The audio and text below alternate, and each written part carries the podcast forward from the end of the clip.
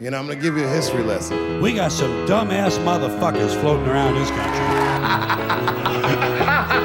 Start laughing! And when I do, start fucking. Also, y'all did some nasty ass jokes on my ass too. Funny jokes and unfunny jokes come out of the same birth. You fucking guys are unbelievable. Laughing? Evening, everybody. Welcome to another edition of Why Are You Laughing? Live from the Vaulted Podcast Studios in Pawtucket, Rhode Island. And today, I'm pleased to introduce you to comedians under attack. That's right, folks. Uh, Chris Rock, Dave Chappelle. There's violence in the air in the world of comedy. Now, this is probably coming a, a month after all that happened, but regardless, um, I figured it would be a good time to do uh, an episode about comedians, and it really kind of devolves into like my intention was maybe show comedians get attacked. Um, but it kind of devolved into also like on stage meltdowns and just weird stuff that has happened on stage. Um, and by the way, I'm certain I kind of went with a few that I knew of. Um, but we can, I think, easily do a part two. So if you guys want to send me more, uh, feel free to send them at uh, patreon.com slash blind mike, where you can get these episodes a week early. And uh, like I said, we are in the Vaulted Podcast Studios, just me and Matt again. Yep. Um, You say this will be outdated, but by the time this comes out, who knows how many more attacks have happened? Jim ja- Jim Gaffigan would have had a hot pocket thrown at his head. right? Yeah. It'd be great if Jim Gaffigan was the one that just beats the shit out of an attacker. Goes out and just grabs him by the throat. yeah. So, um, uh, yeah, like my immediate thought when Chappelle got attacked was like, oh, this happened to Jim Jeffries.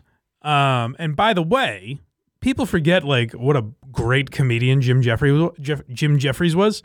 I think kind of the road he went down with like talking a little more politics and stuff lost him some of his like hardcore fans. But he was a gr- I mean like one of the best storytellers ever when he started. Um, but the first time I heard of Jim Jeffries, and the first time a lot of Americans heard of Jim Jeffries, is uh, he was on tour, or uh, maybe just doing, I don't know if it was on tour, but doing shows in uh, Britain. And uh, Jim Jeffries is an Australian comedian, for those of you that don't know.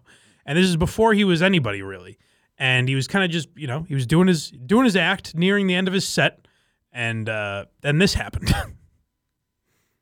inwards. So when you oh hang on.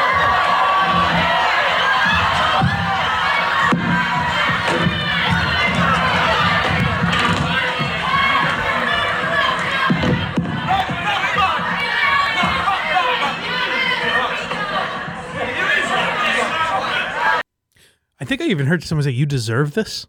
yeah, I, I heard that too. I don't know if that's what it was, but yeah, I did hear that. Um, again, if you're not, if you're listening to this, uh, Yeah. go to the YouTube channel and uh, For and sure. watch it. Yeah, because we sure. have clips. In fact, I was gonna say like that probably didn't make sense, but audio that's kind of good. like that's like, it's still interesting because you're like, what the fuck is going on? But yeah, check out the YouTube to see what's going on here. But it's not dissimilar from what Chris Rock dealt with with uh, Will Smith because you hear you hear Jim Jeffries kind of think like. Oh, this is someone fucking around or bringing me a drink. You go, he goes, what? Like he doesn't really know what's happening. Yeah. And then all of a sudden, this guy just fucking goes after him. So, uh, Jim Jeffries, a guy who, uh, you know, he's a comedian through and through. So, get, do we have him getting back on stage? Yeah, this is him right here. Yeah. So the crowd uh, goes nuts. This guy gets fucking tackled. You hear, I think you even hear Jim in that clip going, "What the fuck are you doing?" Yeah, he he you'll you'll hear it in a second when we he talks with Kevin Nealon about it, but Yeah. uh, he's definitely not ready for it. And, Right. Like he just kind of like halfway through the attack, you can see in the clip he kind of like tries to grab his legs and like almost like form tackle him. Yeah. But he just can't. He just gets up and goes. it's got to be such a horrifying experience because and the, you know we all broke down the Chris Rock thing and was like, oh well, I would have done this, or why did if Chris Rock isn't in on it, then why is he leaning in and this and that? But like in that moment, I think almost the last thing you're thinking is this is probably an attacker. You know what I mean? Like Yeah. you're thinking, oh, it can't be that. It has to be someone, uh, you know, bringing a drink up on stage or just wanting to take the mic or you know what I mean? yeah, yeah. Like uh, I think you're almost convincing you, not necessarily that it's the last thing you think of, but you're convincing yourself. Certainly, it's not that, right? Yeah. um, but uh, so Jim Jeffrey, like the guy is handled. I think Jim Jeffries went back into the green room for a little bit to like Yeah. gather himself, and then he comes back out on stage. I, uh, I, I appreciate you welcoming me back. Uh, I'm not going to be doing much more material. Uh, I'm fucking spent out by that cunt completely. I got a fucking thing on the side of my head. And then, yeah, um, no, no, what many of you don't know is um, that I employ that bloke for when gigs are going badly.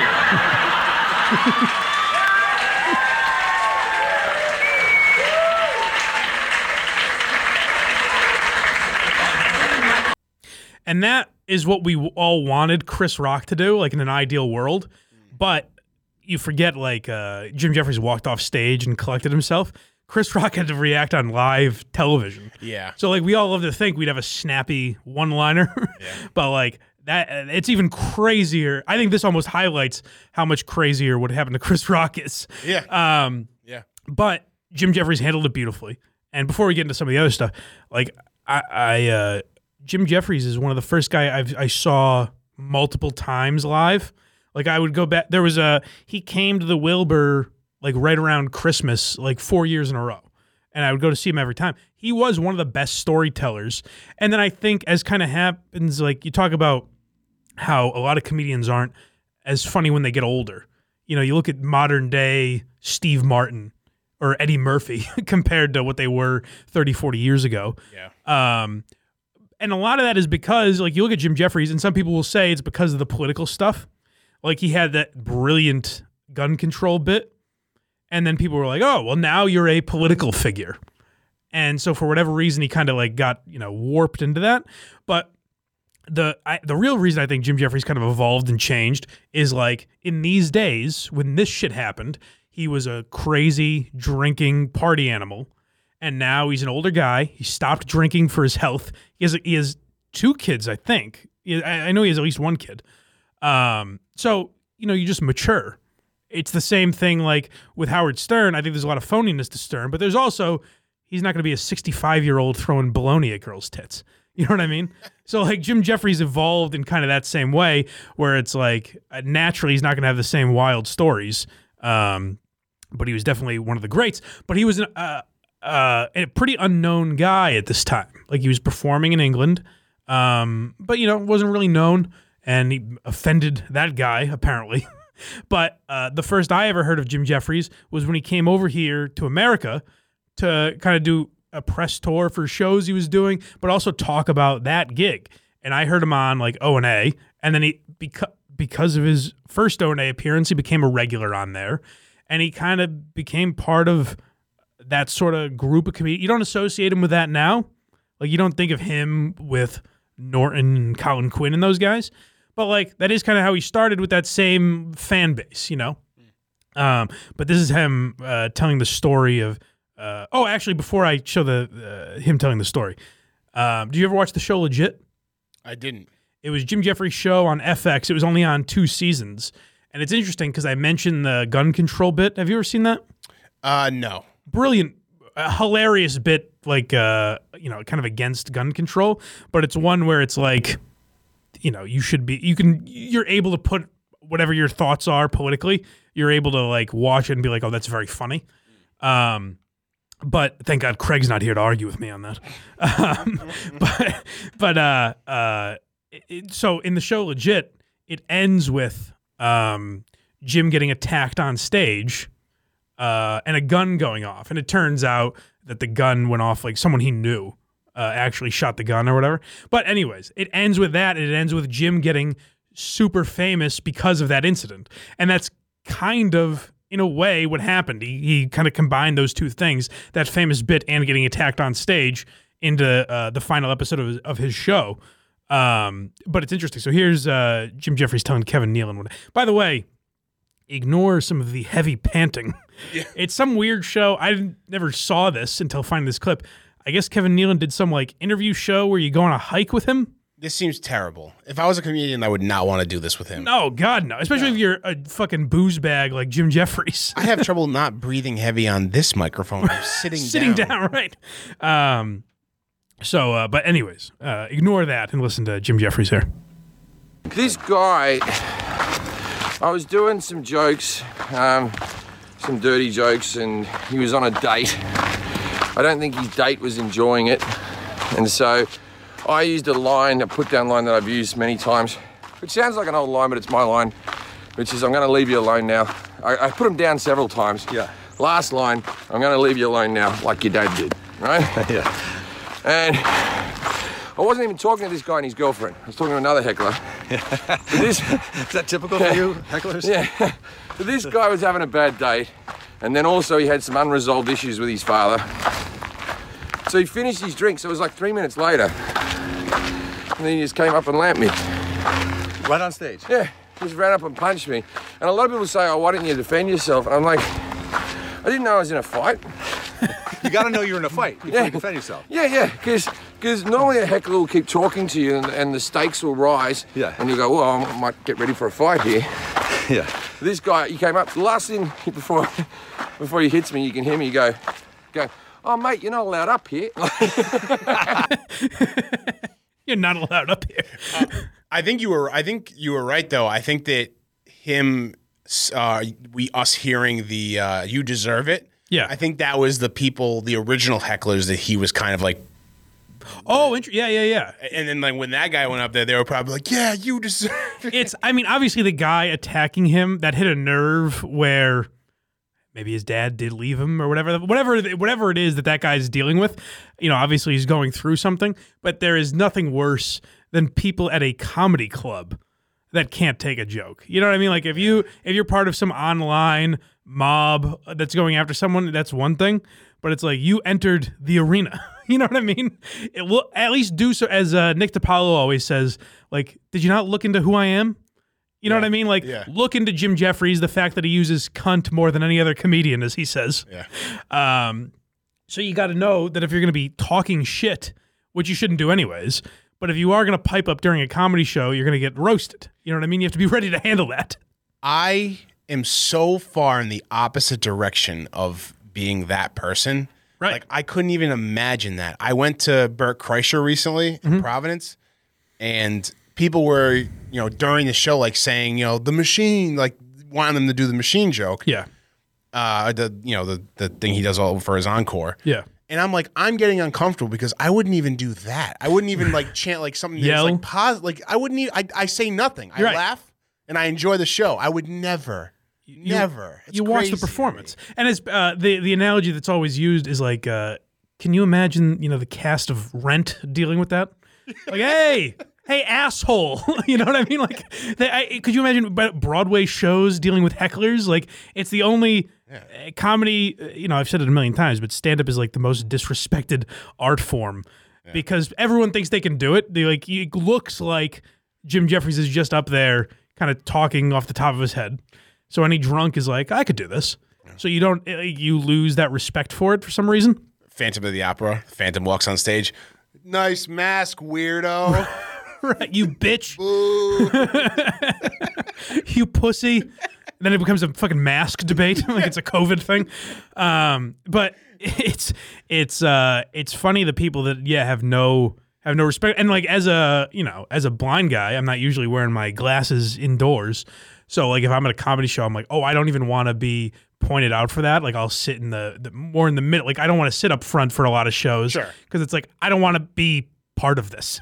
Whereas a lot of people go to comedy clubs like, hey, maybe I can be part of the act. But you yeah, know? ri- right. Yes, total. Yes, there's some people that definitely want that, but also I don't think if you were sitting up front and you were brought in, Mm-hmm. and I don't think you'd rush the stage and attack Jim Jefferson. I might. I might. I'm pretty tough. That would be something. You scrappy. You, get, I get lost on my way up there. you, you just go off the stage on the opposite direction. I'm like, now hold on, you. I'm tripping over chairs.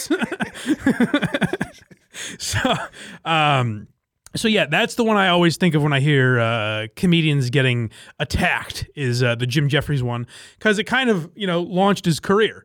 Um, and not not so much. I mean, Jim Jeffries is very funny, so like I think it would have happened for him either way. Uh, but it is kind of how he started to get recognition. Um, but then that's the only like re- the Katt Williams one is kind of an attack, sort of, right? But the rest are pretty much like meltdowns that we have here. Yeah.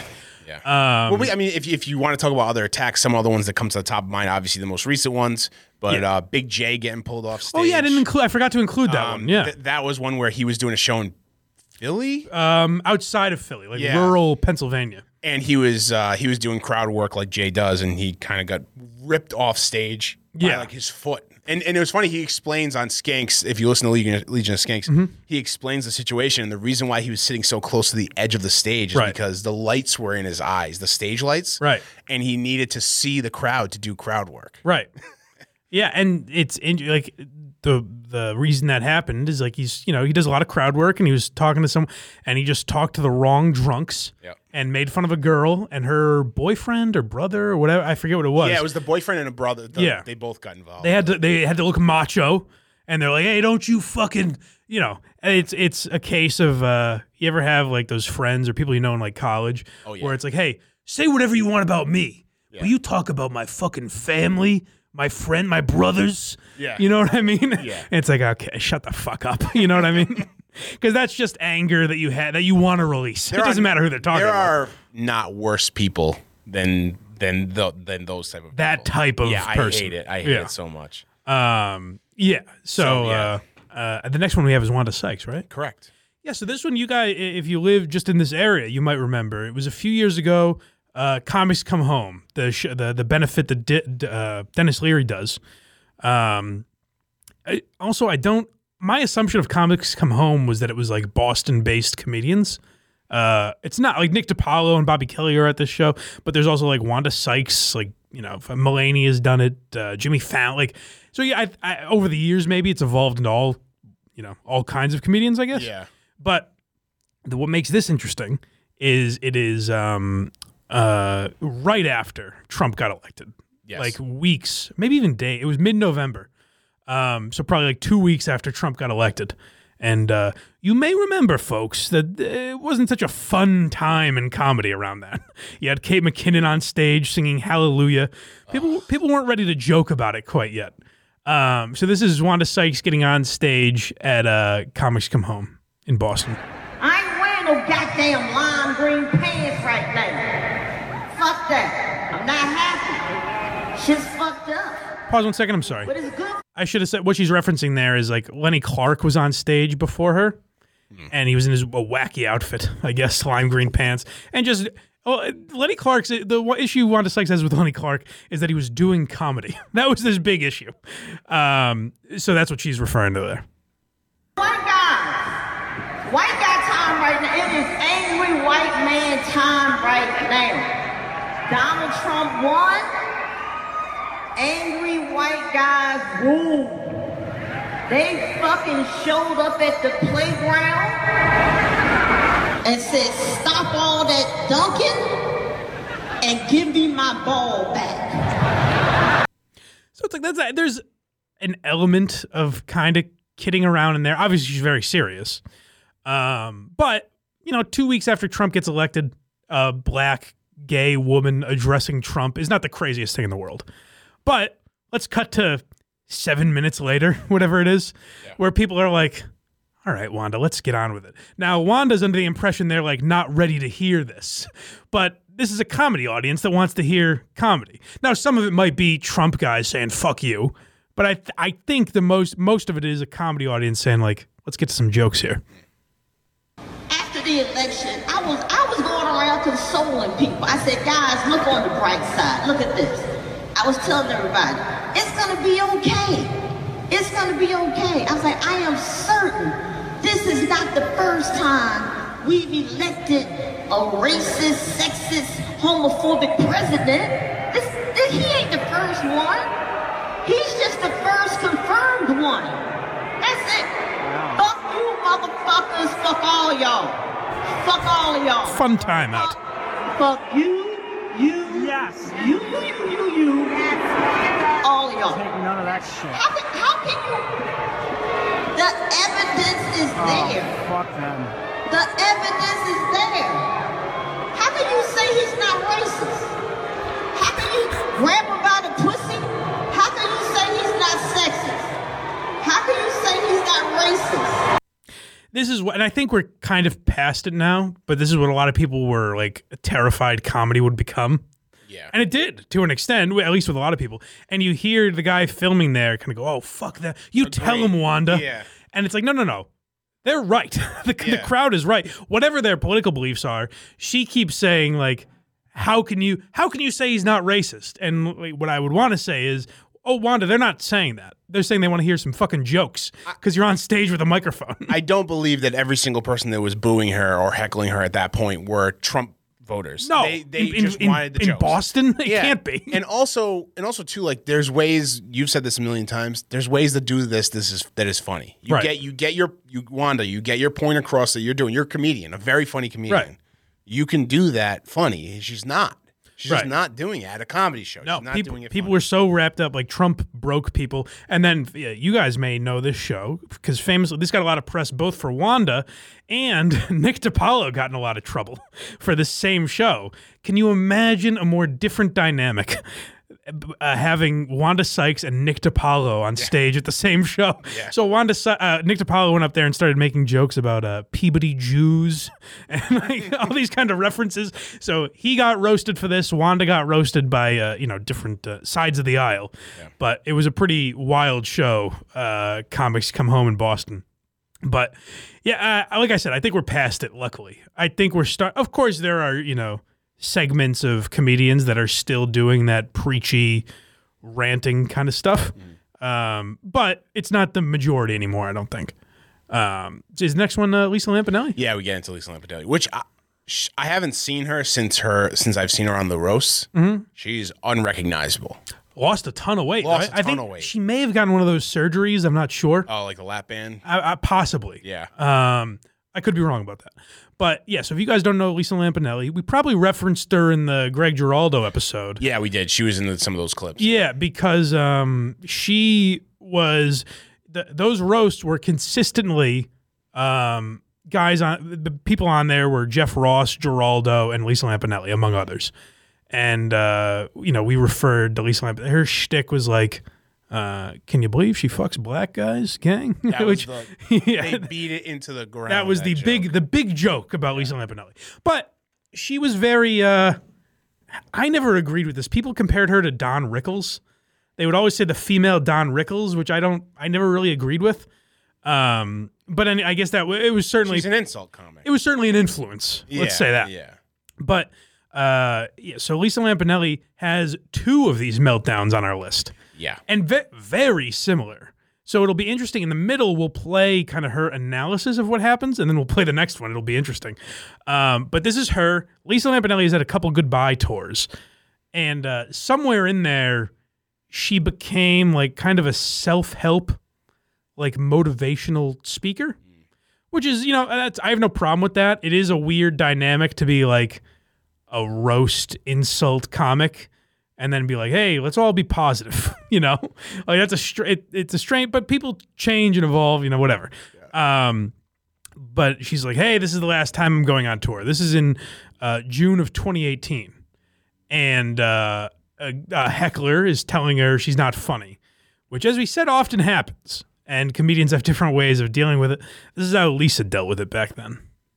You better shut the fuck up and you can get the fuck out of here. Get the fuck out. If you're gonna fucking talk shit to me in my own show, motherfucker, I will fucking give you personally your money back. Because I don't need to fucking work for people. You wanna get the fuck out? I'll give you your money back. Yeah? Then go ahead, stupid. How much my show cost? Whatever you fucking. Ooh. I'll give you a hundred bucks. Shut the fuck up. You give me a hundred bucks to shut the fuck up. Give me that. I'll fucking tear it up. You fucking idiot. Now get the fuck out of here. Get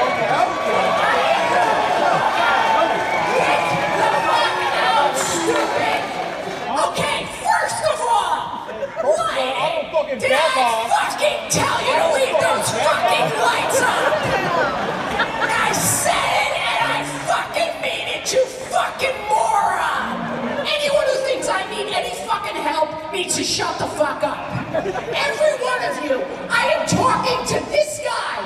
I didn't need your help with any of my life. I don't need it now. So shut the fuck up and let me have a conversation.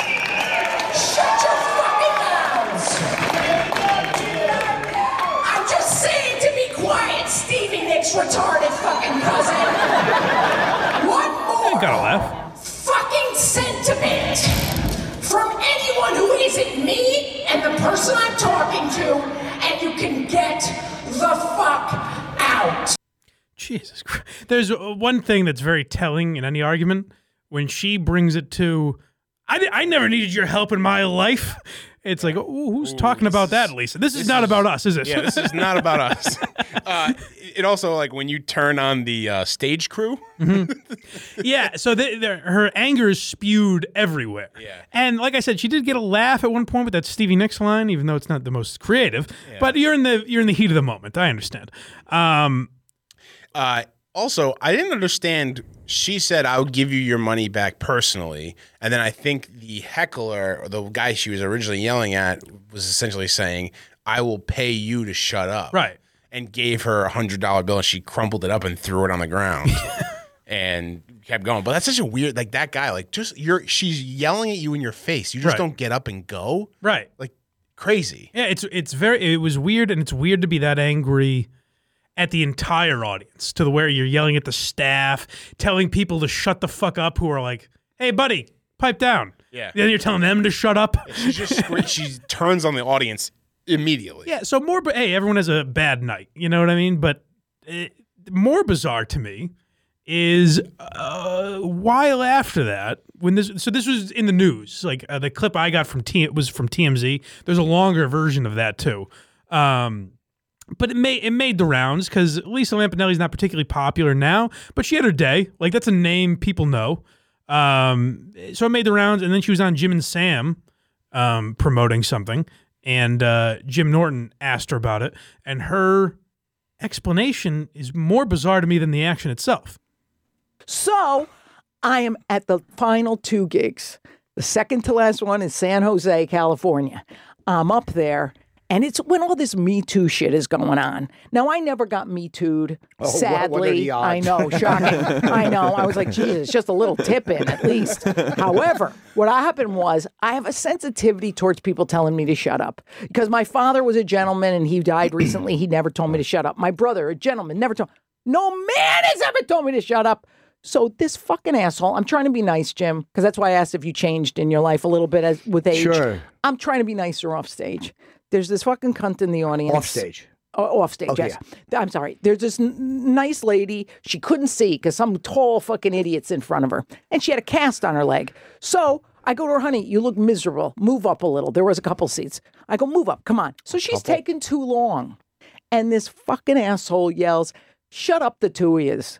Well, I don't know. It's that's a hot button It for just me, hit you dude. wrong. It hit me because anyone triggered. telling me to shut, I was triggered to like, oh really? I will fucking kill you. And I said deliberately, don't make it funny. Make it angry. And I had no choice. I fucking snap. It's like a postal worker. Yeah. Why? Yeah, I don't know.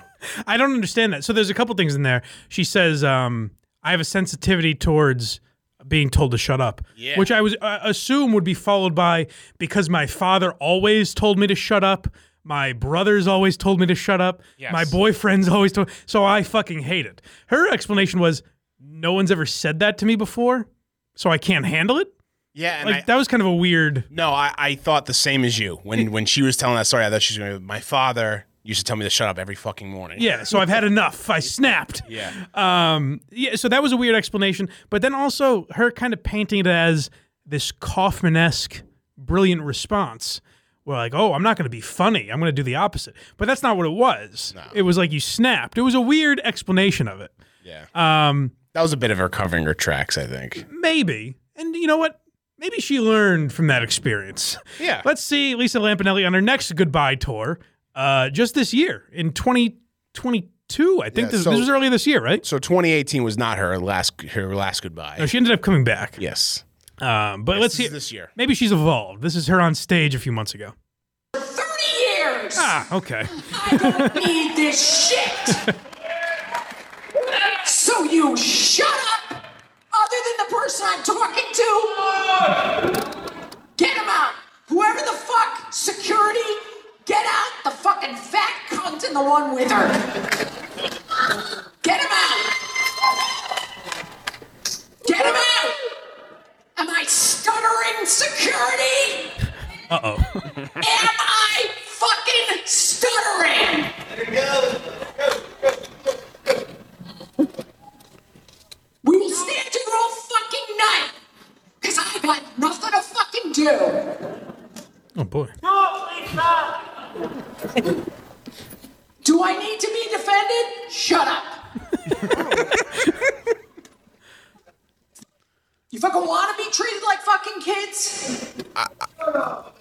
sounds like Shut up! the worst experience. You motherfucker! I love you, Lisa. I don't give a shit. I don't do this for love. I was doing this for fun. You guys are full of shit. I wasn't doing this for love. I was doing it for fun. Kind of like one and the same. I was about to say, To the funny one, because you fucking paid so much. Honey, you already got an hour out of me, and that's what most comics give 45. So I can walk out right now and have no fucking problem with it. So shut the fuck up. I was about to say when when you pointed that out, like when he said "I love you, Lisa," and she goes, "I'm not doing this for love. I'm doing this for fun." And I, if I were that guy, I'd be like, "Yeah, that's kind of what I meant." Yeah, Like, right. I, ma- meaning I was having fun at your show. I don't genu. I'm not in love with you. Potato, potato. yeah, that's more or less what I meant. Um, so that's what. First of all, there's very. Uh, I think we we talked about it on Blind Mike Project, and I probably use the same comparison, but it's very like vice principal energy. Oh, Scolding the class, like at an assembly, like, "Hey, you sh- now everyone quiet down." It looks like an assembly. The house lights are on. yeah, There's first of all, it's a rough scene because in the balcony, like there's no seats filled. right. The Which is probably contributes to some of this anger. Yeah, totally. But she like I think at this point she had already told the you know house put on the lights. Yeah. like I'm fucking going to town. Yeah, and there's an interesting thing where she's screaming at the staff, and maybe security was like, "Oh, "Fuck this lady," you Yeah, know. right. But there's a lot of like, I don't understand why she turns on the audience like that when they're supporting her. Yeah, There's know. a lot of whatever that line was about her father never telling her to shut up or something. There's a lot of darkness that goes along with that, I think. Yeah. Because there's a weird thing of someone saying, "Hey, we love you, Lisa," and her going, "Fuck you." Yeah. Oh, there's definitely something more to that story. And there's weird. Uh, there were a few times during that clip where like I thought it was done because it was so silent. Yeah, people are dead silent. Yeah. Unco- and as you said, imagine being there, like how uncomfortable you'd be. You're like, it would almost be like watching a fight between like you know a couple that you're friends with. Yeah. Where you're like, oh God, I don't. At Can that point, leave? at that point, the only reason why I would stay is because I would be like, you know what? I think I could probably make some money on from TMZ. yeah, right. Yeah, I'm filming this. Yeah, I, I have no. It's my job to, now. yeah. Um, so yeah, Lisa Lampanelli has had a uh, a rough few years as far as uh, dealing with hecklers go. And I would also say, hey, Lisa, learn a little from uh, Dave Chappelle. Lock up those phones. You know, yeah. There's no harm in that. Yeah. Um, what's the next one we have? Uh, we're gonna get into Katt Williams. Cat now. Williams. Okay. Yeah. So Katt Williams, I will eventually do a Katt Williams episode just in general. I think uh, because he's a very interesting, you know, unique character uh, who's gotten into a lot of shit over the years. But excuse me, I'm saying excuse me to the mic that I just bumped into. excuse me, sir. Um, so Katt Williams, uh, uh, this was so I went back and read articles from around this time, and it's hard. It's a complex situation. But what I think happened is a couple nights before this. So you know Wednesday and Friday night shows in uh, Oakland, and uh, he's playing the arena there, Oracle, I think, um, where the where the Warriors play. Yes. And uh, he uh, uh, so on Wednesday night he had this weird kind of meltdown where he walked off stage, um, and then he comes back Friday night and does this bizarre, almost almost Carlin esque monologue where like you know where Carlin would be like, "We've got." Uh, We've got tricksters and like he would do that like long rhyme where he does all the uh you know like he lists off the slurs and things Yeah. like that. Um, it was kind of like that. He was almost like rapping his resume, kind of. Yeah. It's very weird. Is that the first clip we have? Uh, yeah. Yeah. So let's just hear what he's kind of doing for this 15 minute set that he has. That's supposed to be an hour. Same as women. Fuck penis. Love y'all forever. Always will. I don't give a fuck who don't like me. That's what make me real. I ain't trying to be something. This is all I'm is. If you don't believe me, ask the niggas I fuck with, the bitches I fuck, or my motherfucking kids. I done done seven specials. Richard Pryor only did two. Eddie Murphy did two, I did seven. Which is bigger, seven or two? Same for me, same for you. George Carlin died with four. Katt Williams did four and then did three more. I meant to say too before the show, he had like a run in with the law. He was dealing with some sort of like possession charges or something like that. Yeah. It was a weird. This was a weird time in Katt Williams' life where he was dealing with a lot. Yeah. Um. So, anyways, n- now here's where it gets even like more confusing because there's a so he's dealing with a heckler who he like challenges to a fight. Yeah. And the guy comes up on stage and it's this weird. There's a very weird interaction, and mind you, again, this is like a 15 minute set um, that was supposed to be like an hour. He's headlining. Uh, but this is what happens, you know, 15 minutes in or whatever it is. No police ever show up. It's just what happens. It's punk rock. They throw up the devil sign and worship Satan. And, and when we come together, it's always a big deal. I don't understand. I thought I just got out of jail.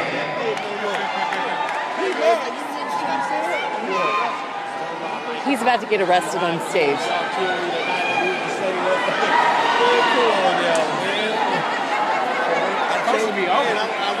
Sir, sir. He is sir, about to get arrested on stage. That it's been calling all night and that I've been with you personally. They're gonna they're gonna handcuff him on stage and take him out. So there's a lot of weirdness going on, and you. I, my favorite is always the commentary from the people filming. but uh, at some point, Katt Williams' security comes on stage, and a cat like bops him in the back of the head with a microphone and shit like that. Katt Williams would be very abusive to people, and I think like he was dealing with a lot of drug shit, and I don't know if alcohol maybe too at the time. Um, but like I said, he's an interesting character, but it's weird to watch this kind of public meltdown. It's not totally dissimilar from the Will Smith thing where you're watching the guy being like, this guy's clearly going through something, you yeah, know? Yeah. Apologize for the video. There's really no other clear clips out there. I looked for another one. Right. It's like very in and out for Yeah, no, just reason. grainy uh, cell phone footage. Yeah. Um, but yeah, so Katt Williams, very, very a lot, a lot of very weird interactions like that. You've seen him have meltdowns on radio and stuff like that. So we'll get back to him at a uh, at another point. But um, what there's a couple I didn't throw in because it was like there's a, there is a video online of um, Rogan uh, getting into it with a feminist. And the, t- the title is very misleading. It's like Joe Rogan attacked by a feminist or something. It's not like they're just having words with each other, but it's this weird. It's Rogan when he was still kind of you know, broy and confrontational, and there was a little more of an anger to him. But like this feminist confronts him, and they're just going back and forth, and uh, like she's she's saying nasty shit to him, and he's giving it back to her. There's like shit like that. I feel like happens all the time. But what's weird to me is like when it gets physical or angry. Those are the two most bizarre uh, aspects of uh, any comedy meltdown to me. I think. I mean, we we covered another Joe Rogan one. It wasn't really a meltdown, but a stage confrontation for sure. Is when Right. he got on stage and confronted Carlos Mencia, and Ari was there too. Oh, for sure. Yeah, that's a Yeah. stage con. That that's kind of a mix of all. Right. Yeah, definitely. Um, so are we at the big enchilada now? Yes. Yeah. So this is one where like I thought I've contemplated for a while just doing an episode about this uh know saga, this this controversy. Um and I always went back and forth. I'm like, is there really enough to go through? So I just I figured we could include it in this episode. Um you guys may remember uh, a show called Seinfeld, very popular in the 90s. And there's a character on there named Cosmo Kramer. And that character was played by a man named Michael Richards, who was uh, one of the great physical actors of all time that uh, really didn't get a lot of work after Seinfeld. They tried the Michael Richards show, that didn't work. Um, and Michael Richards kind of became one of these guys like you're seeing Jeremy Piven do now, where he's like, well, I was on a comedy. I guess maybe I should just do stand up. Um, unfortunately, there's only one bit from Michael Richards stand up that I'm aware of. Are you familiar with much of his stand up? I don't. Uh, no, I don't know much outside of this. I only know this classic joke from uh, from the Laugh Factory. So this is uh, Talk about a storyteller. this is this is 2007, I think. Uh, yeah, yeah. Now, I'll say the unfortunate part of this is we don't know what happened before. We don't know what led to this um joke, shall we call it? Yeah. you know, this is just where the uh, the footage picks up. But uh, there's a an African American gentlemen in the audience, or a couple, I think, right? Like it's a group of people. Yeah. And they uh, are having words with Michael Richards on stage. And this is how, uh, for those of you that hadn't heard it before, this is how Michael Richards handled that. Shut up! 50 years ago, you had your upside down with a fucking fork up your ass! All right, not off to a great start. You can talk, you can talk, you can talk, you brave now, motherfucker! Rolls ass out, he's a nigger! He's a nigger! He's a nigger! Oh my god. A god. nigger, Lucas, a nigger! All right, pause for a second. Ooh, it shocks you. That's my uh, Norm does the impression of that, uh, like uh, that word, that word. um, so a couple things here. First, my favorite part of this video is uh, I almost skipped like when I was sending you clips. I was almost like, ah, this isn't the video I'm looking for because they bleep everything out. And then I got to the part where he drops the n bomb. Yeah. And it just reminded me of that Patrice bit where he's talking about uh, on like Tough Crowd or something. He refer they're talking about the DC sniper, and Patrice referred to him as an N word and a Buick. Yeah. And they left the N word and bleeped the word Buick because they weren't a sponsor. yeah, yeah. That's what. There's such a weird period in time where they're bleeping the word fuck on the internet, Yeah. but not the N word. It's so bizarre. Um, It's obviously awful. It's it's like terrible. Yeah. He is losing his mind here and going to, to a dark place. he's losing it and it seemed like we now what you're about to hear is him go the part that norm kind of mocks is it seems like he's trying to go into a bit where it's like that word why can't we use that word Yeah, yeah, yeah. and it never quite gets there so let's continue All right, you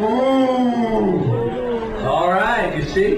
It shocks you. It shocks you to see what's buried beneath your stupid motherfucker. That wasn't called for. What was it called for? It's not called for you to on my ass, you cheap motherfucker! pause again You guys have been talking. I like that guy going. I, I love the argument. This guy is screaming the N word at a, an audience member. And the guy goes, Hey, that was uncalled for. I, love that. I love that terminology. yes, sir. We picked up on that. yeah, there's no one in that room that was like, This was called for. Hey man, what's the deal? it's you know what It- it's again i referenced this in uh, the last episode i think but uh, i talked about uh, we talked about howard stern using like you know racial language and humor and shit like that the reason i don't think it should be wiped off the internet is because i think it's a fascinating timestamp because clearly we're in a moment of time now no one would think to use that No, not even if not even if you are going into the best bit of the best. the, you know, the best bit or in the the deepest darkest rage Sure. you would know on some level i cannot say this No. um but in 2007 let's not forget that word like i said it's not bleeped here it was used This is on YouTube. it was used on television i know but i'm just saying in general like no one thought to bleep it yeah, sure. like we're in that time in in in history you know what i mean Yeah. um it was used on regular radio for a long time like in 2007 you're at the point not that it's an acceptable word but where it's not completely out of michael richards mind to use it which i think is like a just an interesting timestamp in history to see just like how you know humanity evolved um but let's uh there's there's a lot more Talking and talking. I don't know. I don't know. I don't know. You guys going What's nuts. the matter? Is too much for you to handle? He's uh, coming. They're gonna arrest me for calling a black man Shit. Hey, I don't beat the fuck up this time. Wait a minute. Where's he going? Crocodile. Call him in crocodile, nigga. I'm a bad Oh, you're threatening me? We'll see what's up. Oh, it's a big threat. That's how you get back at the man. That was real called for. Wait a minute. He's not going, is he? You're, you're just not funny. That's why you reset. Never had no show, never had no movie. oof i gotta say Oh, I guess he home run. You're absolutely right. I'm just a wash up. Gotta stand on the stage. Oh, absolutely. And that's it. We had it. We had it. Well, you know, God it. That is That's not fucking called for. No, no, that ain't necessary. Well, you interrupted me, pal. That's what happens when you interrupt the white man. He let him jump Get down. Go for it. Call me, call me. Hold on for a second. If you could just go back, uh, just go back a little bit. So, um, first of all, the thing I, I think is interesting is like that guy hits it out of the park. If you want to insult, uh, s- uh, you know, uh, whether it's uh, George Wendt or fucking wh- whatever sitcom character that is now like hanging on for, to their fame for dear life all you have to do is go, hey, you never been in movies, never did a show. and all they can do is go, well, you got me there. like Michael Richards didn't have a comeback for that. And you can tell that's kind of what's eating at him uh, this entire time. So we're going to, like, I'm going to kind of make an argument that this wasn't necessarily fueled by racism, but instead anger. However, like what I'm hearing here, it, there is definitely some weird racial element where he's going, don't interrupt the white man. Yeah, I mean that honestly, and I, I'm not going to make a defense for it. But Right. That he says um, because it's it's um, it's all subtitled. This video. Mhm. Uh, he says, uh, you know, that's what happens. You interrupt a white man, don't you know? Like it sounded like he was like making May- like a- maybe kidding around, like, yeah. yeah, making it like a, a caricature of Yeah. itself. And like I said, we don't know what was said before this. I have no idea if that's tied into some bit. I doubt it, but, but Yeah, no, what would the odds be of that? But, but uh, we'll hear we'll hear a defense not from me, but from uh, someone else a little later. Do you want to finish playing this clip? Uh, but yeah, I want to fi- finish this clip. Up. All right, I backed it up a little bit. That's it. We had it. We had it. Uh, meanwhile, if you're watching this video on YouTube, you'll see everybody is getting up and walking out. I mean, it's stunning. You're watching, you know, like I, I was kid. Obviously, you know who fucking Kramer from Seinfeld is, but like I kind of set it up like that just to be like, this is an icon of television. Like Seinfeld's the most famous, probably the most. Fa- you know, you can argue All in the Family is better or whatever, but Seinfeld's probably the most famous sitcom of all time. Yeah. Th- Thirty years later, it's Friends, maybe. on. Yeah, yeah, yeah, it's on that level, anyways. Thirty years later, it's on TV all the time. You know, Jerry Seinfeld's still making a shit ton of money off of this program. Streaming services are fighting over it. Yeah. So Kramer, and you're watching Kramer scream racial epithets at an audience. It, so, like, I can understand people walking out. I would be sitting there. Another round, please. I, I am watching history. this is amazing. I still have my second drink ticket. Please? Excuse me. oh, I'll take yours. Uh, there's a little more, right? Yeah. Yeah. No, that ain't necessary. Well, you interrupted me, pal. That's what happens when you interrupt the right man. He's gonna jump you down. Go for it. Call me, call me. Now we're gonna call for it. You see, you those words, those words. Those words, those words. It's like go back and watch uh as I reference. Oh, we didn't reference in the last episode. Fuck. Uh, I reference in almost every episode the greatest talk show of all time, Norm Macdonald Live. Um, J- Jerry Seinfeld is on an episode, and Norm asks him about Michael Richards, and that's where he does that impression. That word, it shocks you. um, but go listen to it. It's interesting to hear them talk about. And then also, Michael Richards is on uh, Comedians in Cars Getting Coffee. Yes. And thanks, Jerry, for defending him. Um, but what I think, and this would have been, we would have played a lot more of these clips probably if we did the full episode on just this incident. Um, but uh, by the way, I mentioned doing a part two. It- It'll be, t- you got to top Michael Richards. Yeah. you know, this is probably the greatest meltdown of all time. So it's going to be tough to do a part two. But, um, on the, uh, uh, the, one of the most interesting, I think one of the best, we- the most well done, um, episodes of television to me is season seven of Curb Your Enthusiasm, um, the Groats disease episode, where Michael Richards on. This is the Seinfeld reunion season. Yep. They get the whole cast back together. They're doing a Seinfeld reunion for NBC, and um, Michael Richards obviously back playing Kramer, and they don't reference it at all in the season. They don't. They never say like, you know, hey, after your controversy or anything. So in that season, you almost think that like maybe they're avoiding it or whatever. And then Larry David does an episode where Michael Richards is diagnosed with Groats disease, which is a fake disease that Larry David like in Curb. It, it's real, but Yeah. it's not a real disease that exists. Um, but Michael Richards, very you know, he he can't go on with his acting because he has Groats disease. So Larry tells him, he goes, "My friend Danny Duberstein has Groats disease. He's fine." He goes, I'll set up a call with you. Like he'll, you know, he'll. My phone is going off now. It's going to read the definition of blindness to me again. Um, it just says the N word to me over and over. It's like, is this what you wanted? Um, so uh, Larry says my friend Danny Duberstein has uh, Groat's disease. I'll, I'll set up a call with you guys. He can tell you what he did. And then Larry says, "Hey, what's?" He asks Jeff, "What's Danny Duberstein's number?" And uh, Jeff goes, "Well, you're not going to hold to him. Danny Duberstein died of Groat's disease." And Larry's like, "Fuck." So he has Leon JB Smoove pose as uh, Danny Duberstein, and uh, you know Leon gives him all these tips to deal with uh, uh, to deal with Groat's disease. And uh, he- like one of the lines is he's telling Larry what he told him, and he goes, uh, "I gave him this hat to wear." So he's wearing the hat in the scene. And Larry goes, "What did you tell him?" He goes, "I told him you take off that hat, you will die." That's what I told him. and it's a it's a hilarious episode, but still, there's no like you're not thinking that this is the place this is going. Um, actually, they do make. I take that back. They make a when uh, Michael Richards opens the door and it's Leon. He goes, uh, "Oh, come on, please! It's been seven years."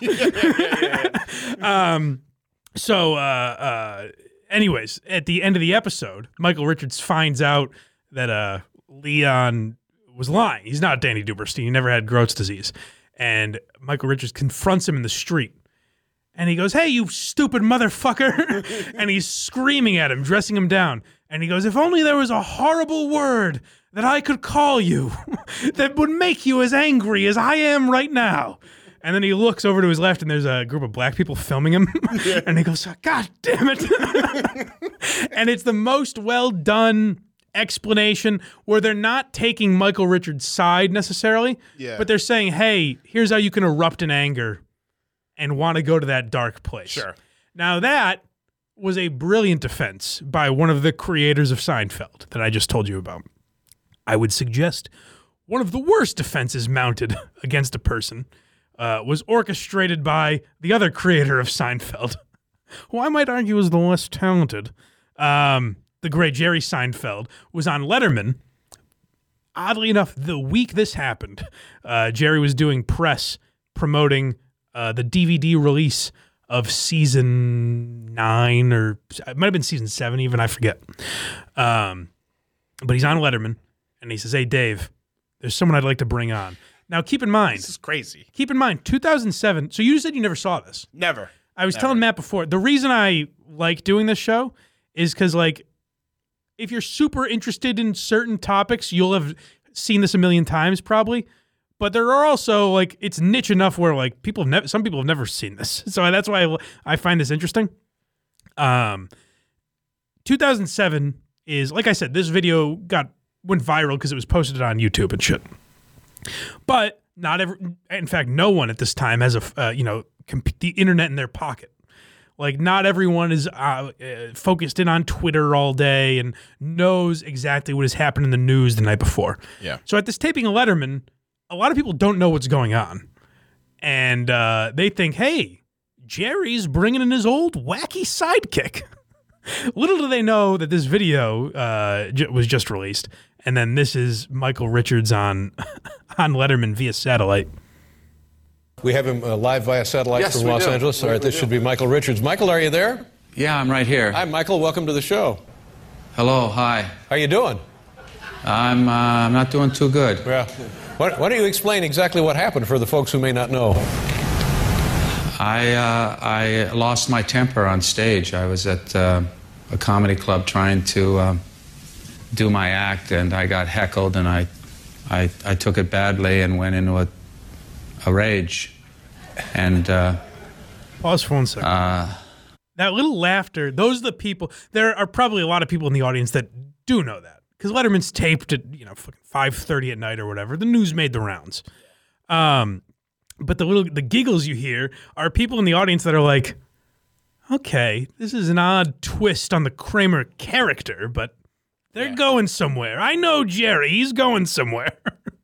and that's the bizarre part of this. Wh- why they thought this was a good idea, I I'll never really know.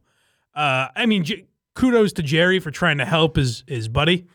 Um, but let's let's keep going here. When they cut back to Jerry, Jerry also has a smile on his face. Well, also because it's not. There might be a smile out of awkwardness. Yeah, but I would suggest Letterman is not Letterman. Who you know we uh, with Chris, I we talked a lot about in the Letter Letterman Leno uh, episode that Letterman is the inspiration for a lot of just quirky, weird, I don't give a fuck comedy. So why you would think the perfect landing spot to respond to an N-word tape was right after uh, the top ten Yeah. is is a bizarre idea to me. But uh, let's. It's not that awkward yet. Let's keep going. Let's see where it goes. said some pretty uh, nasty things to some Afro Americans. A lot of trash talk, and uh, Stop laughing. It's not funny. Oh, that's And what, uh, so. what- what- so Yeah. that is the weirdest thing to me. He's talking to the audience, right? Yes. So Stop that's laughing. Yeah, that's weird to say. Don't don't acknowledge it. Don't acknowledge it. Right, because the people that don't find it funny know it's not funny. Yeah. You know what I mean? It's not. It's not your job to discipline them It's not their fault you brought Kramer on Letterman. on a comedy show with a comedian. Right, right, exactly. And like you said, some pe- some of the people in the audience don't know. They Yeah. don't know the extent of it. Stop laughing. And it's weird too, because now, like in Jerry's old curmudgeon days, uh, like we talked about in the episode we did about him, but like he'll go to college and he's like, people are too sensitive now. But when it's when it comes to me, knock it off. Yeah, It's it is it's weird his attitude towards this, but uh, I mean, I also get the fact that he's looking at it like, oof, poor Michael. He is he's cooked. He's done. So he, there's an element of him trying to like save his buddy's career, you know. Um, but now now we're at the element. Now we're past Jerry. We're just at the element of like, why is this happening here? Yeah. Uh, the, the, the- you were be- actually being heckled, or were they just talking and disturbing the act? uh, that was going on too. Uh-huh.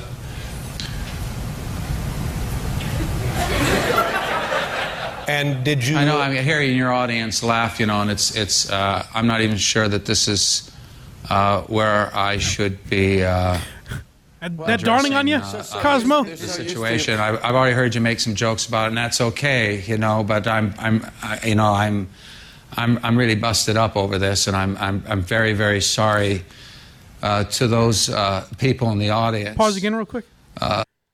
I've heard, uh, you know, plenty of phony apologies in my day. Uh, You could even call me a student of phony apologies.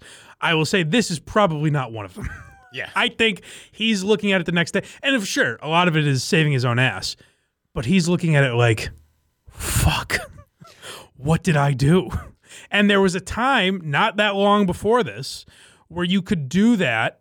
And to that, you know, 50 people that were there at the Laugh Factory or whatever it is, they'd have a, they'd have an amazing story, but no one else would ever find out about it. Yeah. You know, unless there happened to be a journalist in the audience or something. Um, but you know, we're not that far removed from that period of time in 2007, and uh, uh, Michael Richards is dealing with like, wow, I a I did that. I can't believe that I did that because I truly believe in my heart of heart. I don't think Michael Richards is necessarily a racist guy. Yeah. I'd also, by the way, I'd be willing to accept the argument like if that's your go-to, you're not completely devoid of racism. You know what I mean? Yeah. Like if that's if that's the the road you go down. But I would also argue you're saying the most hurtful thing you can in that moment. You know what I mean? Like I think that's more the mentality rather than uh, true racism. But um, it's just interesting to hear this guy kind of walk through and realize in real time, ooh, maybe this is not the place to do this. It, it's funny that in the world of like YouTube, like fake apologies, like Yeah. all these YouTubers and like other people that go on YouTube and their Instagram and Yeah. do these fake, like insincere apologies, that he has such a sincere apology going on right now. Mhm. And what did him in is not the sincerity of it, but the format. in which right. he is It's being delivering laughed it. at and it's just weird. Yeah. YouTubers sit on their kitchen floors and give these awful apologies. Yeah, well, we just saw. Um, th- I mean, this will be a few weeks in the past now, but uh, Drew Barrymore uh, has that talk show, and she had Anthony Anderson on, and they were mocking the Johnny Depp Amber Heard trial, and um, Drew Barrymore called it like a a seven layer casserole of insanity or something, which is a perfectly reasonable analysis of that trial. Yeah. Um, But Which is what I would call her show. But she, you're right. But she had to go on just the fact that she's doing it. but uh, she had to go on the next day. Or I don't know if this is on the show or she just made a video and posted it. But she's like, I am so sorry for not realizing the, you know, my the the the severity of my words, and I take these things serious. And it's like, whoa, what are you doing? Now, when you watch Michael Richards, you're like, yeah, there's probably an apology coming. you Yeah. know, I I can wrap my mind around that. Yeah. But it's just such a weird the idea that Letterman is conducting this with Jerry. Yeah, I mean, watch the Kevin Clancy show. Exactly. A lot of apologies coming on.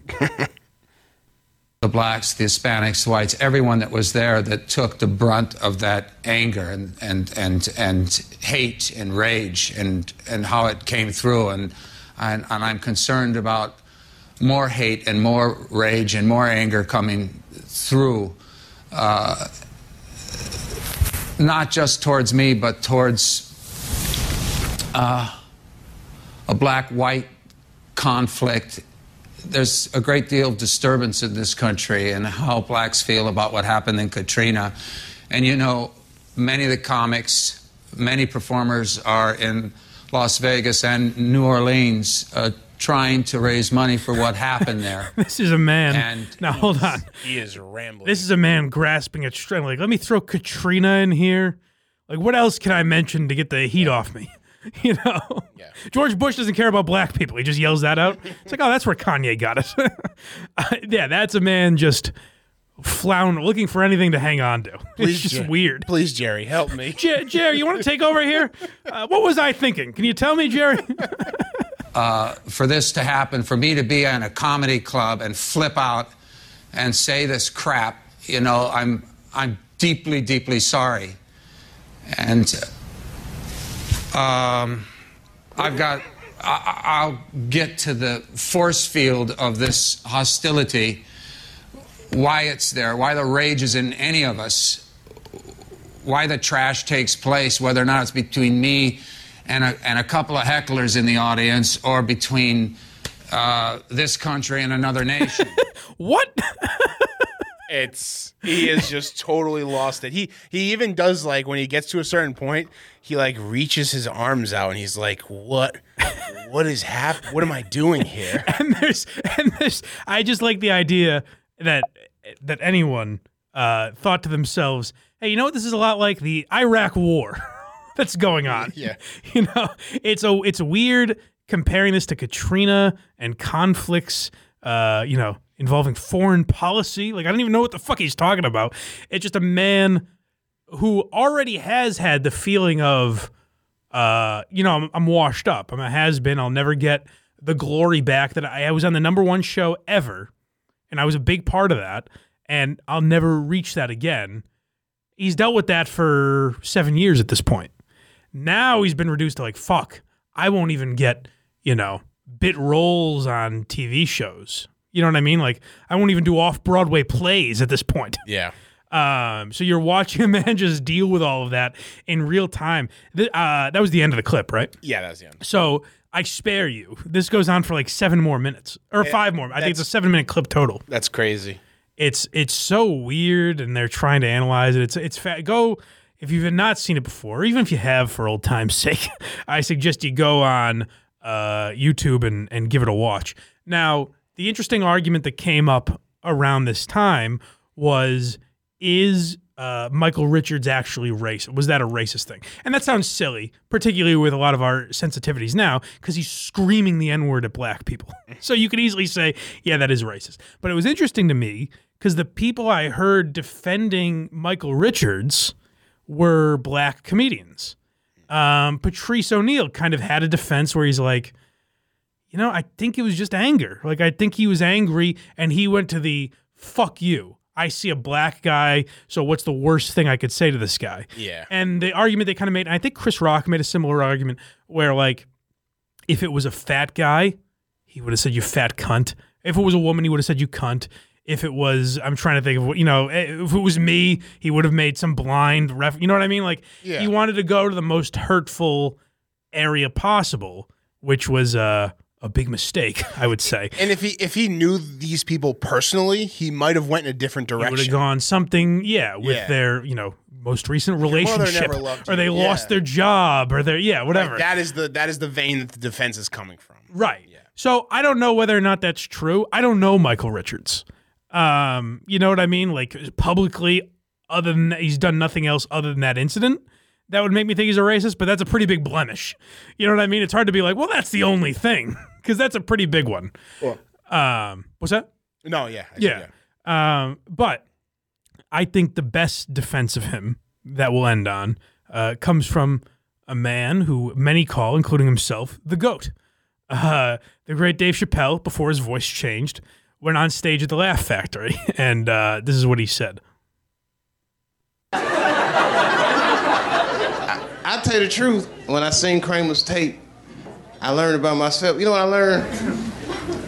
I think I'm only like 20% black and, and 80% comedian.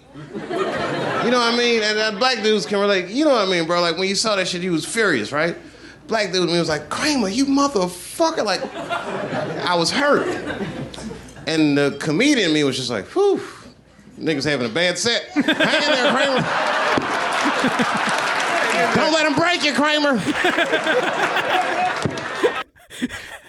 Don't let him break you, Kramer. Hang in there. Oh, You're also he's seeing a bad set. a little piece of history there. You're also seeing the uh, you know the early stages of the microphone tap. Yeah, that yeah, Chappelle yeah, does. yeah. But I think that's a, a it's fucking hilarious. But that's what I'm talking about when I like. It was interesting to hear comedians, particularly African American comedians, say, "Oh, clear, we like what we noticed is he's floundering." You know, take any element of racism out of him. This guy's having a bad set. You know. Um, so I thought it was fascinating to hear Chappelle kind of break it down in that way. You know. Um, all right. Anything else before we get out of here? No, no, no. I that that that that was very funny. Uh, we'd end it. I love that. I love that Letterman interview. Stop laughing. I, I can't get over that. That is so funny. yeah, it's weird. This show has made me realize, like, I love like Seinfeld. Like, cult helped cultivate my. I, I rip off Seinfeld every day of my life, just like my personality. Um, and yet when I talk about him, I don't. Re- I never realized how much I dislike Jerry Seinfeld himself. Yeah. but I love him. It's it's weird. I don't know why I do that to the poor guy. Yeah. Um, but uh, you know, uh, I just love that Chappelle line. You- you- Get him, Kramer. Yeah, hang in there, Kramer. Don't let him break you. So uh, yeah, if you guys like this episode, want to suggest more, um, go to patreon.com slash blind mike. You get these episodes a week early. Uh, you can message me on there and you get uh, you know, episodes of the Blind Mike Project and all the other wacky stuff we do. And um, check out uh, Vaulted Podcasts, ri.com. Hit up Matt from Rhode Island, uh, Matt from RI on Twitter. And uh, if you're looking to record a podcast, film something, short film, uh, whatever, anything you want to record or film, hit up Matt from Rhode Island because Vaulted Podcast is the place to place to do it. If you're in uh, the Pawtucket area, Yeah. uh, it's worth the drive down here, even if you're a little further out. So Yeah, if you have an idea, just uh, hit me up on Twitter. Uh, we yeah, and check out these episodes because we record it here. If you want proof of concept. Yes. yes. Um, and uh, I think that's it. We will talk to you guys next time on Why You Laughing.